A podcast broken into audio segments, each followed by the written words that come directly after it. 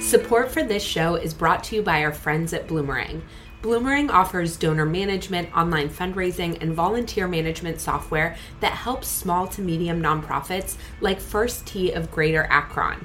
After just one year with Bloomerang, First Tee of Greater Akron doubled their unique donors, improved donor stewardship, and raised more funds. Keep listening to hear their experience or visit bloomerang.com backslash what the fundraising. A lot of larger businesses and for profit corps are really moving away from the larger gifts and mm. trying to be a little bit more specific in terms of the impact and how their employees feel impact.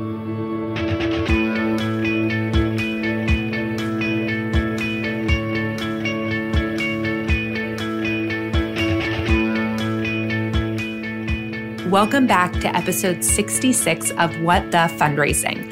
I'm your host, Mallory Erickson, and this podcast is for impact leaders and change makers who are looking to fundamentally change the way they lead and fundraise. This episode is part of an incredible mini series sponsored by DonorPerfect that is all about friend raising. Today, I'm interviewing Monique Parker. Monique is a tech minded DEI and talent acquisition professional with the heart and intention of a nonprofit leader. Her career started in recruiting and job placement, where she cultivated an interest in increasing DEI awareness and representation in the tech industry. From recruiter to sourcer to program manager, where she was managing grant funding to nonprofits inside a tech company, Monique's interest and purpose has always been about the people behind the products. In this episode, we're talking about how Monique launched a candle making business whose revenue she funneled into nonprofits, and now she's taking her nonprofit support one step further by launching A Little Bit of Good, a capacity building accelerator program to close the gap in funding for Black led nonprofits. Monique is uniquely positioned to deconstruct institutional giving and highlight the ways in which nonprofits can best work with corporate partners to build long term sustainable strategic partnerships. She lets us inside how grant making decisions were made at big tech companies to how she decided to partner with nonprofits through her own small business. Her insight is amazing, and we are also digging into some of the hard questions around the enormous gulf between resources allotted to Black led versus white led nonprofits and the role corporate partnerships can play. Monique suggests that there is a way for nonprofits to fulfill their missions and offer corporate funders an opportunity to partner on an ongoing basis. Employees are demanding something more than performative gestures, and now is the time to show up starting with friend raising. So let's dive in so you can meet Monique.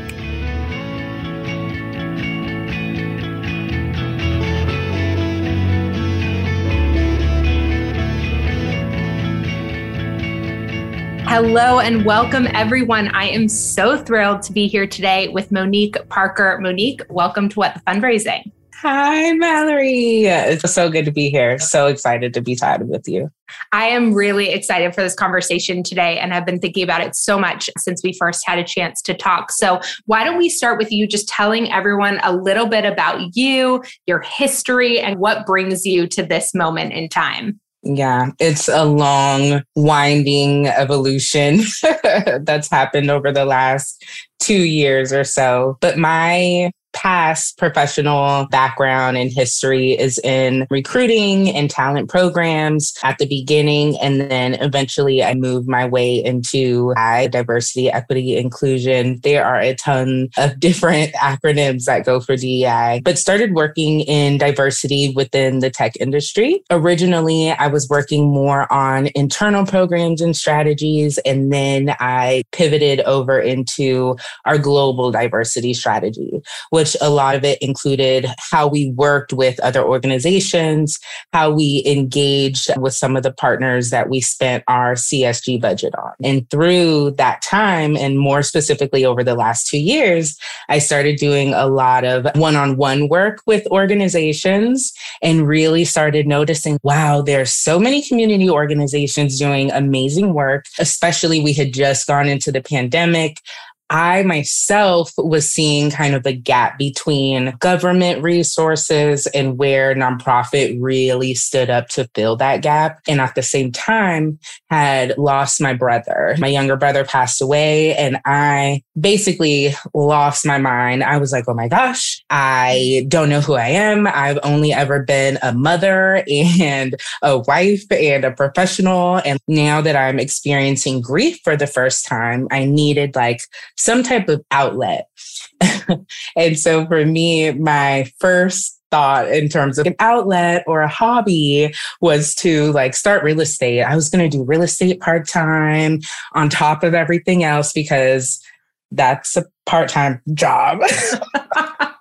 Supposedly. No, that's somebody's full time job. I very quickly found out. And so one day I was like, okay, I need something that's going to just take me out of my head. Like I need to do something mm-hmm. with my hands. So went to the craft store for whatever reason, I was drawn to candles. And so ended up getting some candle making supplies. Very long story short, one candle turned into a few candles, turned into a business. So launched my company. It's called Blow Candle Co. in October of 2020. So we're almost two years old now. And when that launched, because my brother was probably like the most amazing human I know and had the most open heart ever and is such like I don't know. He's just such a worldly human. Everything that he did, he thought about others. And so I was like, okay, there has to be a give back mission to whatever business I'm doing. Mm-hmm. I felt like I'm already working in this job. This is what I'm going to be doing. Mm-hmm. So how can I give this money back to places that need it? Which really got me connected and started into this nonprofit journey. So, in working with some of the other nonprofit leaders, I found myself like, we should do this or they should be doing that, and like very interested in what mm-hmm. they were doing. And again, at the same time, I was working that position in tech, meeting with a lot of organization leaders, executive directors, and really seeing that disconnect in how they were pitching their mission and impact and what we needed to hear in terms of a donor. From my perspective, and I've worked at a few tech companies, I think that yes, we care about the mission, but it's easier for us to invest when you can show us with numbers what the impact is and you can give us content and information that we can very quickly slap into our impact mm. report or our slide deck that we're sending.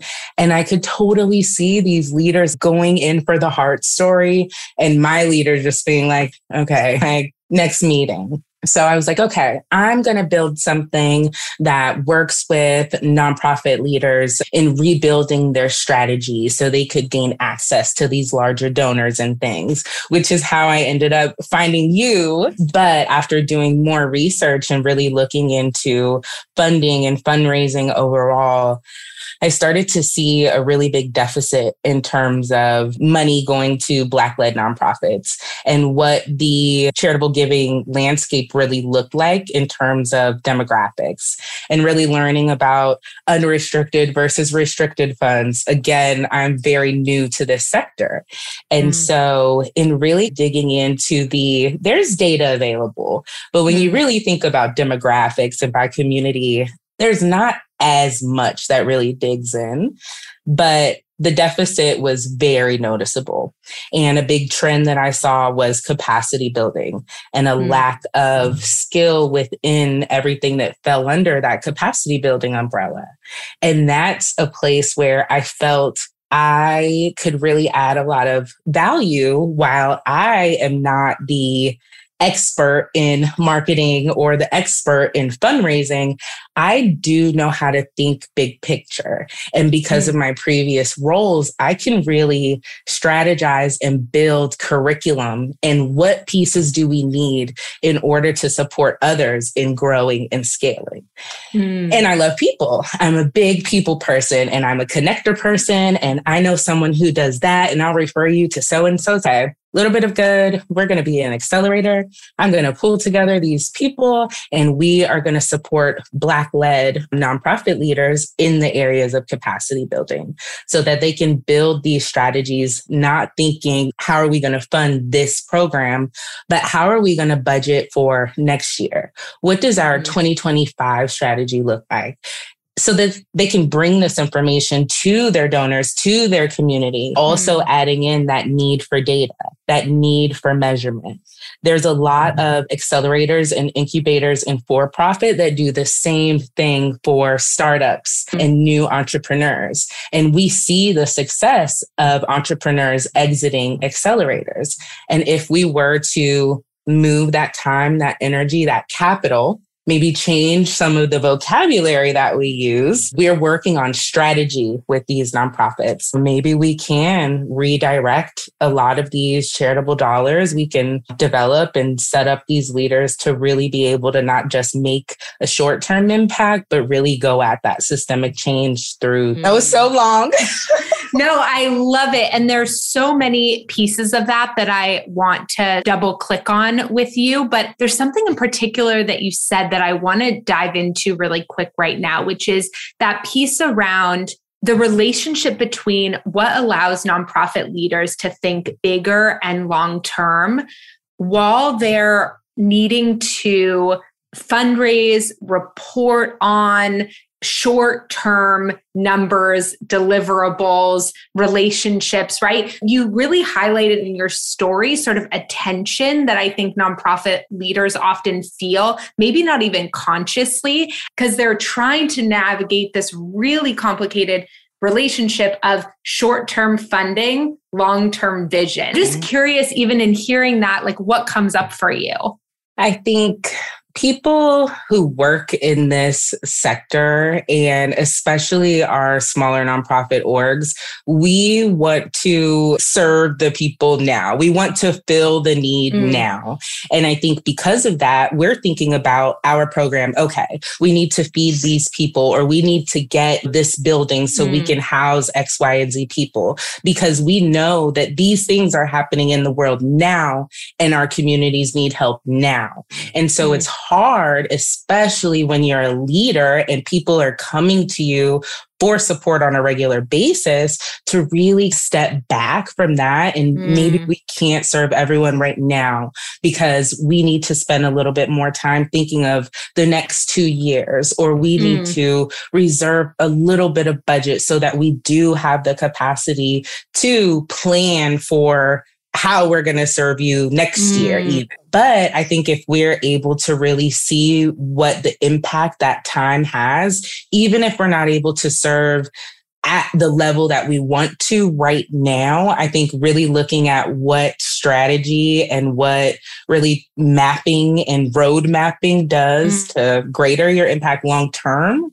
I think that's what's the miss. Cause like how I'm here to serve, but if I'm thinking about two years from now, you never know what's going to happen with funding, mm-hmm. never know what money we'll have. Mm-hmm. And I think because nonprofit, like we're working we need tangible funds to mm-hmm. do this. Whereas for profit, we could plan based off of what may happen. Mm-hmm. I think it's a little bit more risky for mm-hmm. nonprofit to think about the future, but I definitely think it's much more worth it mm. when you think about what we get from taking that time. What do you think from a sort of a corporate fund perspective, putting that hat on of your old role? Can you tell when an organization comes in for that pitch and you can tell that they're there for the long haul, that this isn't some desperate one year just meeting our budget. What does that feel like from a funder's perspective? I think when organizations come in and they're not talking to us specifically about whatever program they want us to sponsor or whatever event, and they're talking to us about their mission in much more broad terms and they're talking to us about what their one to three year strategy is. And they're asking us for a longer term partnership. Mm-hmm. I think when you're not hesitant to say, hey, we need a million dollars over three years because here's what we're trying to do. We're not mm-hmm. interested in although we are still interested. We're not interested in your short term, one time donation, and maybe we'll come knock on your door again next year. We want to be in strategic partnership with you over time because mm. we know it's going to take more funding than just right now, just this year to make this mission mm. happen. So join us. And that's always, you got it. In numbers. So- yeah. And that mixed with here is going to be the impact. How does that, though? I'm curious. I've seen a lot of companies behave really differently. I've seen some companies be willing to do two year planning, but then I've had, especially if the money comes from marketing, they're like, I really only have a one year budget. I can't make future commitments. And so, what is that sweet spot between how you do multi year planning, visioning with a strategic partner without the budget numbers there. What's your sort of advice for folks on navigating that? I feel like, and only speaking from my experience, a lot of the times when you're working with certain businesses or groups within a company or an organization, they do have finite budgets. We only have this for the year, and that's the only budget that we can see because we don't know if this budget will change next year. That's fine. I think you still go at it with that future thinking type of conversation. Great. With your donation or with your support this year, here's what we're going to be able to do. Next year, when we partner with you, here's what it will look like. Here's what the impact of this year one partnership will be. And here's what we'll be able to do in year two. Mm. Because if you are able to set that up, as the person who is running that budget or taking this call with you, I do have to say what the impact now is of this partnership, but also what's the future potential impact. Mm. A lot of organizations aren't looking for just one off donor situations anymore. But if you're able to draw out what that would look like, even if they're not mm. able to support at this time, I think it gives you a head start on that conversation in four months, six months, next year and bringing them back. And then, of course, just keeping them engaged. I think a lot of organizations will get that single donation, and then we will only hear from them that following mm. year. And I think following up just to say, hey, or here's how it's going, here's what we're doing, even if it's not necessarily tied to our specific donation, I think it's nice to feel like we have an actual relationship with you. Did you guys ever, or have you ever seen a company give feedback to an organization about what was missing from their pitch I think that you are lucky if there is someone who's taking the time to give you that feedback. Mm. I think in organizations that have someone who is specifically working on programming and these types of strategic partnerships or specifically overseeing funding, they will work with these organizations because they're working with you on a daily basis, because they've established these relationships with you, even if we haven't engaged. I think with other companies where maybe it's your CMO who's managing this mm-hmm. partnership org, they're not going to take the time because they truly can't give you feedback that's actually going to help you. They just know, mm-hmm. hey, I didn't get enough information or the information that I needed to easily implement this into our mm-hmm. roadmap. Mm-hmm. So that's why I said no. Whereas a program specialist or coordinator or whoever may say, hey, next time we're looking deeper for X, Y, and Z. I pretty proactively did that, but I will say that not a lot of organizations came back to ask. And I think mm. that there are people who's willing to give you some feedback. They still want you to do well and your mission mm-hmm. to be mm-hmm. supported. But I didn't see that too often. Yeah. Yeah. It's interesting because I think about when I was in that role and how often I led with the heart centered stories. And because that's so much of what we're taught inside the sector, individual giving does rely so much on storytelling and that personal connection. And then we're not taught a lot of kind of translation skills to the business world. Those of us who haven't come from inside the business world or with exposure to it, we don't understand exactly why we're striking out. We're like, wait, I'm doing the thing. And I don't even remember when I first had my kind of aha aha moment. But I think I had a marketing director who finally was like, hey, can we just sit down and I can show you what my boss is asking me to report on? And you can show me what your boss is asking you to report on. And we can just figure out what it looks like to find the win win in those things. And it was yeah. such a light bulb moment for me around, oh, holy moly. I, of course, this is different. But I think when you're inside the grind of that running a nonprofit every single day and you're surrounded by those stories and you're sending that email to the foundation, you're sending that email to the individual donor, you don't, oh, this email cannot sound like those emails. This is actually a totally different type of email, but it's hard to context switch like that.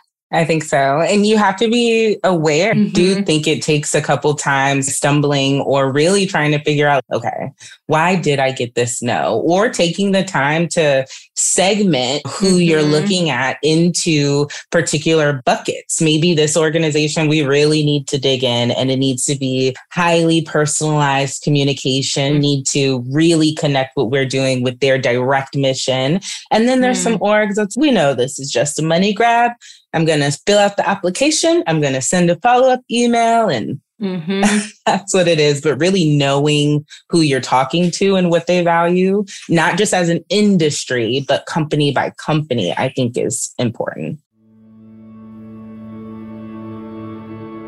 First Tee of Greater Akron needed to switch from an outdated donor management system to something more user friendly.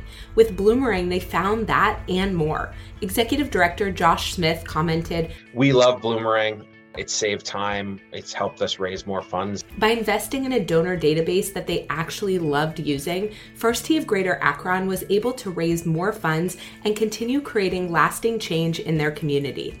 To listen to the full interview with First Tee of Greater Akron, visit bloomerang.com backslash what the fundraising or click the link in the show notes. Yeah, I'm curious about that in terms of your previous roles, but also with Blow and setting up like those partnerships.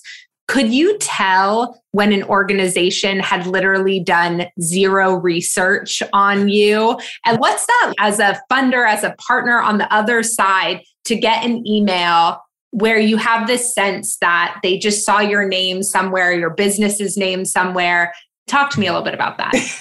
I laugh because I am still a very small business. And so in the beginning, I had a new nonprofit partner every quarter. And I was doing a lot of chasing, hey, I'm a new business. Here's what we're doing. And of course, they were so happy to engage with me. But I think as Blow started to gain a bit of a name or whatever you want to say locally, I would get these emails that is just, hey, we came across your website or saw your Instagram mm. and we're throwing a such and such gala and wanted to see if you could donate. They'll ask mm. for a product, but it would just be like I could literally tell that the email was copy and pasted mm. to everyone that they were reaching out to. The same thing with our strategic partnerships. We'll have organizations reach out and and literally forget to input my name into mm-hmm. the hi. And with the strategic partnerships, this is a substantial portion of my revenue for me, mm-hmm. 10 to 15%. And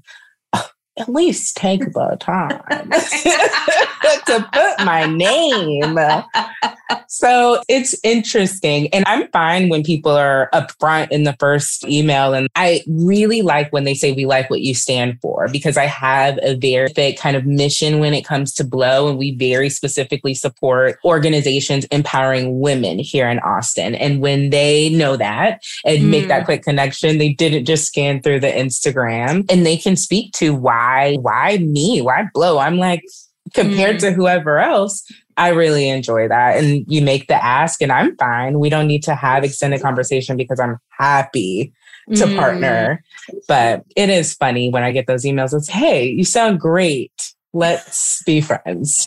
Yeah, I think that's such a good point that finding aligned strategic partnerships doesn't always have to mean that you're making a commitment to have a super time heavy investment of a relationship. What you're saying is like, we are aligned in this way. And whether the organization or you or anyone has the time to build something together or not, it might just be that alignment alone that it's, yeah, what we are looking for is investment in our work. And I think what you're looking for is X, Y, and Z, which would happen naturally in this partnership because we both care about this. And then it doesn't have to be this huge undertaking. But if you don't do that kind of alignment assessment at the beginning, and I think, especially speaking for nonprofits looking for partners or any kind of donors, alignment is the easiest way to gain entry, I think.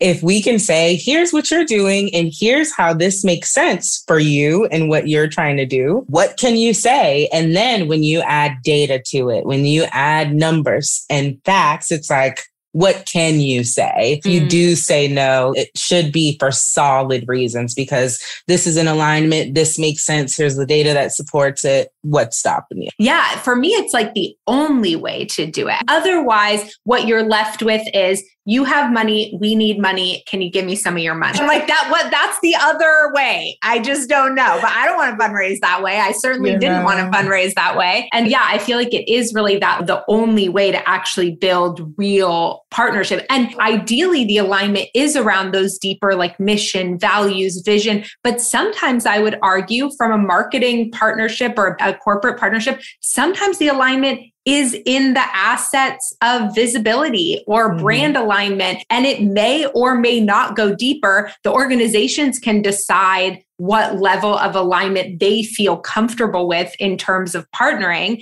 But sometimes the alignment is just in those data numbers that you're talking about. We are in front of this many people. You want to get in front of that many people. And as long as the organization feels comfortable accepting money from that business, that would be enough alignment. Exactly. Yeah. And sometimes organization leaders have to point out the alignment. I think, especially, I've been writing grants to gain mm. more experience in nonprofit and really see and understand what we're working with here in terms of funding. And even with working with the city, and I imagine it could be like this for other agencies as well, but they have these pots of money that is just pooled and stored away to mm. support these initiatives initiatives that they've announced, but they're slowly coming out with programs under these initiatives. Mm. But we have so much availability or access to be able to write up a proposal and say, hey, here's your big initiative. Mm. Here's what we've been doing as an mm. organization. Mm. Here's something or a program that we're looking for support with. Here's how you can support it. If you're comfortable, slap a city badge mm. on it mm. and Hmm. Sometimes I need to show you what you're missing yes. as well. Yes. I love that you shared that because I had a super interesting conversation with corporate partnerships manager at a nonprofit recently who told me that she actually mocks up all of her partnership stuff. And she sends them like the whole campaign basically. Yeah. she's this is she does a ton of prospect research. She gets that initial heat. And then before the meeting she's here's one idea that i had for us to talk about at the meeting but she basically pitches it done. And yep. it's a lot of upfront work but like it's done. They have content they can use. They see how it looks. And so i love that you brought that up. I also think there's this really important piece about that point that you said, which is that I think sometimes nonprofit leaders work deep in our own work that we forget that other people are seeing like one sixteenth of the things that we're seeing. And so we make assumptions like they'll see the alignment when they hear our mission statement. But no, because when you hear your mission statement, you actually see the entire organization from your depth of work in it. They are not seeing that alignment. And so I think sometimes nonprofits maybe get a little bit, I shouldn't have to over explain that, but it's not actually over explaining it to the company. It's really just demonstrating where you're seeing that alignment. And in fact, what I've seen, I'm curious what you think about this, is that it doesn't always mean that is the perfect alignment, but it mm-hmm. gives the company something to respond to. And they'll say, Oh, I see that. And also, I was thinking about this, but it helps their brain get into the weeds with you. I think it helps to get the conversation flowing, but it also opens up opportunities for you to connect with the company or for you to provide value to whatever organization that maybe you weren't thinking about. Because mm-hmm from my experience, it's okay.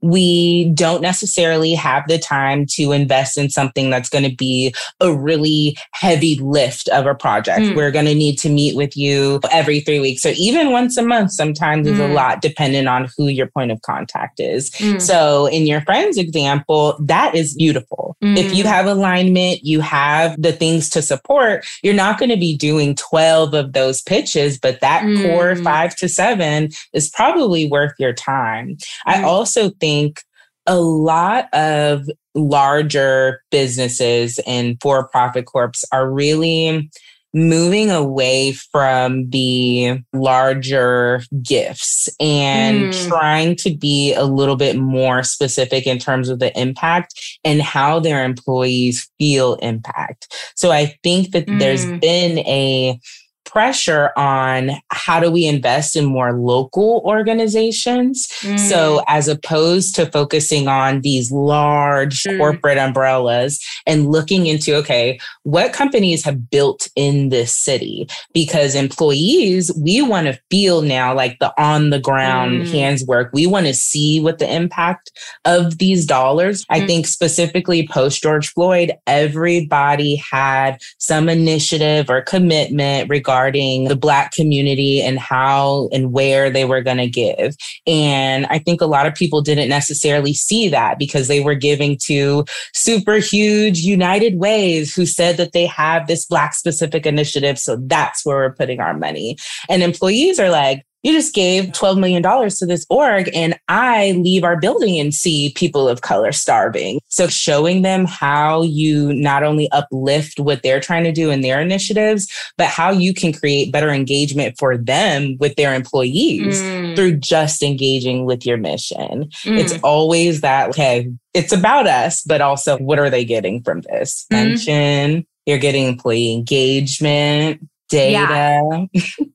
And I would argue that there's a value in it not just being about the nonprofit. If you can actually align those things, what the employees are thinking about when they leave the office and what the organization is doing in the local community, from a movement perspective, from a community engagement perspective, the impact that you're having on that company, even on the employee engagement, that's powerful work. It might be invisible to your impact report, but it's actually much more community driven on so many different levels. And I think that sometimes in the nonprofit sector, we want the nonprofit to feel I think, centered in an important way. We don't want to make it about the performative side of things for donors. But if it can mean people being engaged with the nonprofit, like that it's actually us, not you or I, but us,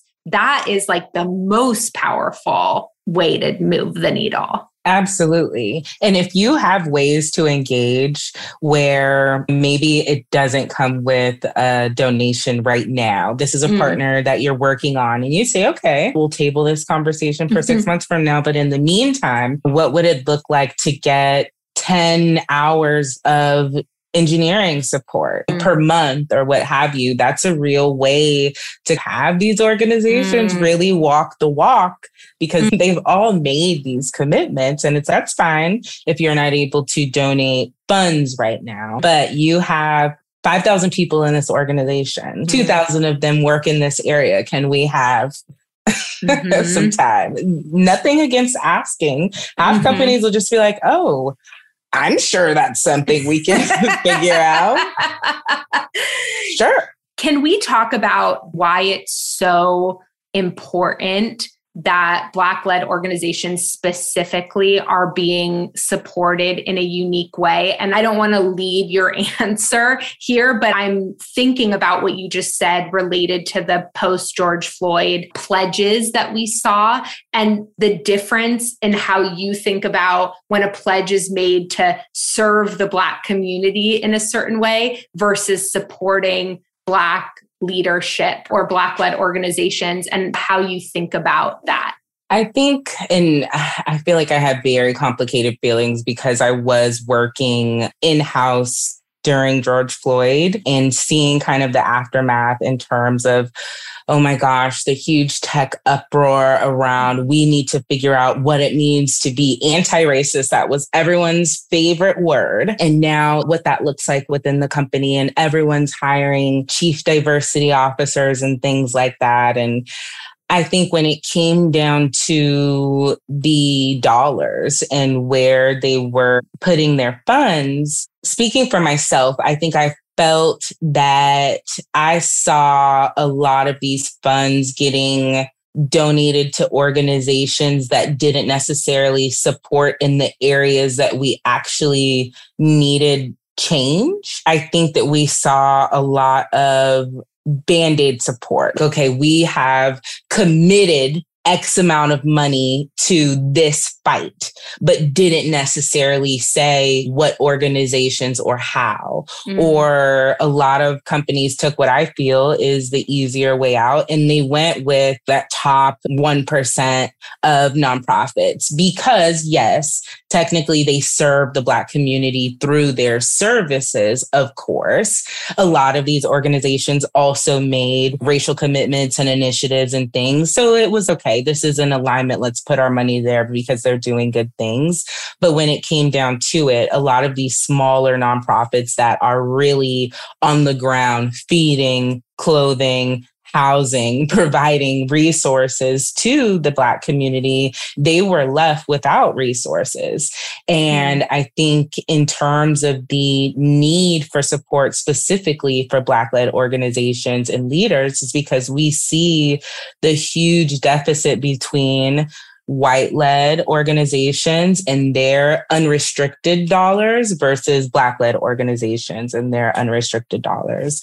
And there are a couple reports that kind of estimate what that looks like on a year over year basis. And most recently, I believe I read it was a $20 million difference annually between white led and black led nonprofits and their restricted versus unrestricted resources.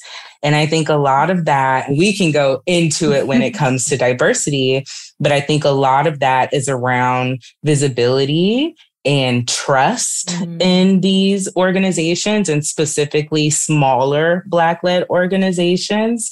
And I also think that there's a disconnect when it comes to being able to show impact, exactly what we're talking about, because these groups are really working in the trenches on providing and working on those programs, haven't necessarily had the time or the bandwidth to really structure out what their impact looks like in numbers again, organizations don't have the time to really do that digging, so they miss the opportunity.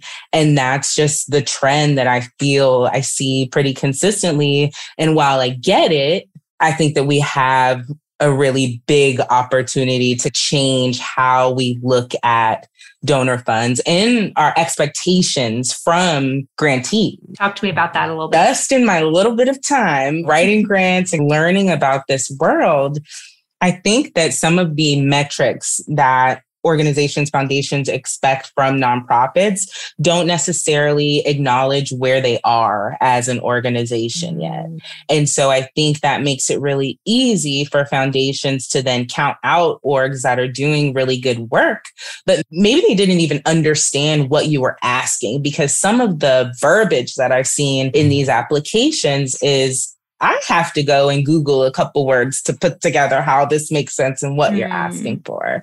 But I think that we can be foundations or any large donors, we can be a lot more flexible and a lot more collaborative in terms of how we work with these organizations on what the outcomes look like. I think that promotes much more positive work than saying, okay, here are this list of things that you need to report back on. It just doesn't make sense to me. But again, process, time, it makes things easier to have a system.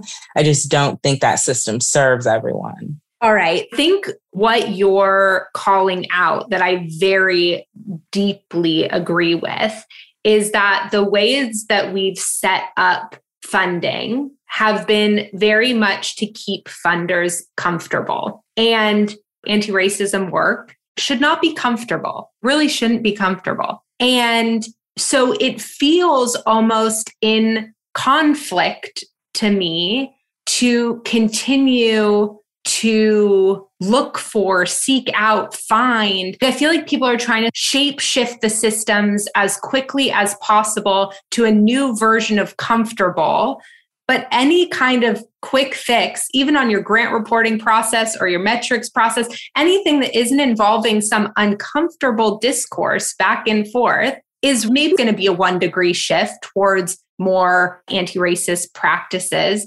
But it's not actually going to move the needle we're talking about. I think the same as in for profit or any other business that has a DEI strategy, or when you look within the recruiting industry, and most businesses have a strategy or some sort of metric that looks at by demographic who are we hiring, who are we losing, who are we promoting, so that we can at least try to practice some equitable behavior by looking at that. Mm-hmm. I think that foundations and funders also need that DEI strategy because I think that it can feel good doing good and it is great.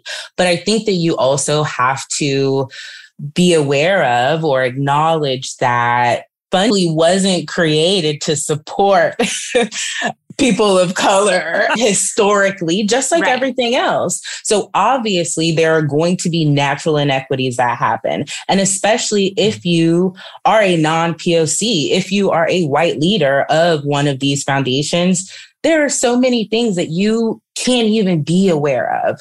So you need a strategy to make sure that what you're doing is truly serving the community holistically. And that means all of the different groups and communities within it. And so I think that what we miss is that like specific focus on diversity and calling out that we need that, even mm-hmm. though we mm-hmm. serve the community, mm. there are different levels to the community. And I think that that can really only be found when you're you're specifically looking for it. When you say we want to be more supportive or we want to see what our impact is by demographic or how mm-hmm. specifically mm. are we serving the Latinx community? You don't know until you really do that digging and you can't do better. So mm. I think that there's power in kind of having those strategies, even if it's just a lightweight, we're going to work with these orgs that are connected to this community. And that's what we have the bandwidth for right now. That's fine. But just the awareness and yeah. having something, I think is so important. Working mm-hmm. with people who know that's yeah. fine too. Yeah. And working with people from inside the communities that you're trying to support. And is why I think your incubator is so important as well. I think the other piece that I've seen a lot that I'm sure I'm preaching to the choir on the DEI conversation is people looking at metrics around the diversity of staff percentages, but not how much control of resources those staff members have. So it's one thing to hire diverse staff that don't have any impact on mm-hmm. allocating your budget. It's quite another to hire folks who are redistributing the funding of your organization and your foundation. And so I think that's also the second layer is what's the quick way, perhaps, that post George Floyd, we tried to make ourselves comfortable again. I say we as white people tried to make ourselves comfortable again. And then really understanding what that actually did, because we don't want to be performative. And we're watching businesses get called out for performative actions all the time in a number of different ways. And I would say that I don't think everybody even knows what that what they did performative. They're like, but I really did diversify the team. And because without really doing that work, you're like, okay, yeah, but all of that diversity was in this area of your business, which has no ultimate effect on this other piece of the puzzle. And so it is complicated and layered. Yeah, absolutely. But I think even with nonprofit missions, if you don't have a focus on diversity, I think it is of my opinion that your initiatives will always be a band aid. There will never mm. be systemic change because how can you be aware of what that looks like and it's not just, I love that you mentioned not just hiring people within your staff that are of color, but really in influential positions. What does your board look like? Is this mm. an active board? Not mm. just, are we just bringing on people for the looks of it? But also, are you engaging them around these topics? What kind of conversations are you having? Because I truly believe that everyone has good intentions, but I think that there is another step that we need to start taking if we really want to move our missions to supporting the community, to really changing the systemic factors that cause the need for mm-hmm. this in the first place. And this is me just as a novice. I still feel like when I speak anything about nonprofit, I'm just like, who you don't even know yet. But I think that it's truly no different. In my head, I've always, this is nonprofit and this is for profit. Mm. And the more I move from one world to another, it is literally no different. And I think because we just use different vocabulary, so I try not to now. When I'm talking about fundraising, I'm talking about investments and capital. I just think we need to flip how people think about it, but it runs the exact same way. It has mm-hmm. the exact same needs for strategy, for that same attention, for partnerships. But yeah, I think there's a lot more to do, but I'm really excited. 2020 through to now, I think that there's been a lot of energy around I want to make a difference or an impact. And what does that look like? And people redefining their paths, mm-hmm. being one of those people. And I think it's going to bring a lot of good, a lot of change. Yeah, so it's August, it's Black Philanthropy Month. Tell everyone where they can learn a little bit more about the incubator, donate if there's a campaign going. Tell us where they can find all the things. So the organization is called Little Bit of Good. Again, it's a four month capacity building uh, accelerator and fund for Black led nonprofits in Central Texas. We launch next month. So our website is www.littlebitofgood.org. It's not yet live, but it will be on August 1st. We'll be accepting donations through there. We were working with the Give Givebutter platform. And then we're also on Instagram, little bit of good underscore org or little bit of good org underscore. I'm still getting used to saying it. We'll link it. and if you like candle, I'm Blow Candle Co. Blowcandleco.com and Blow Candle Co. online on Instagram. And we support a lot of amazing organizations here in Austin. So feel free to get some good smells. Thank you so much for joining me today. This was such a wonderful conversation. Thank you. You are so amazing, and I just appreciate you so much. Uh, likewise.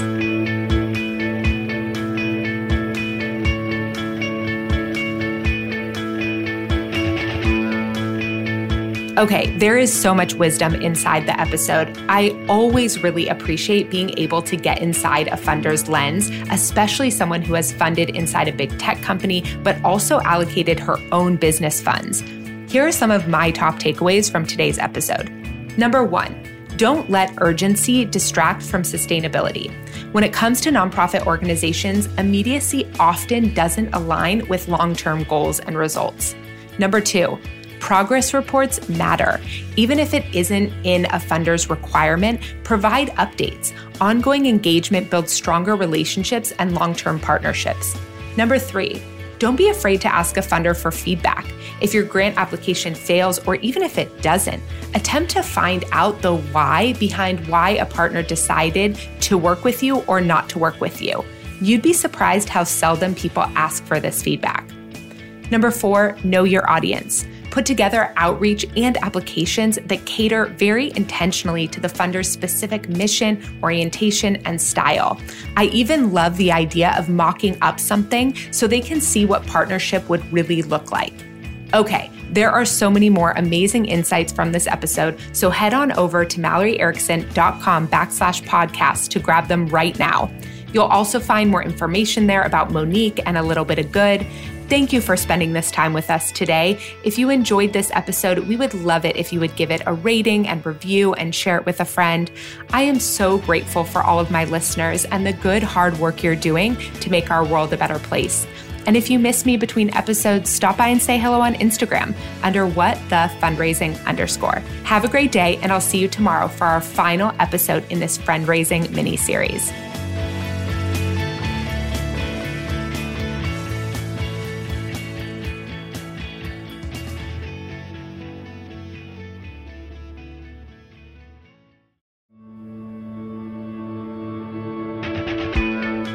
You. I hope you're loving all the free value you're getting right now from our guest.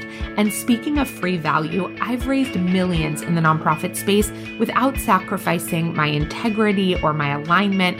And I'm sharing how I did it in my free webinar, How to Harness the Power of Prioritization to Raise More Without Burning Out. Go to malloryerickson.com backslash workshop to register for the free training right now. I cannot wait to see you there.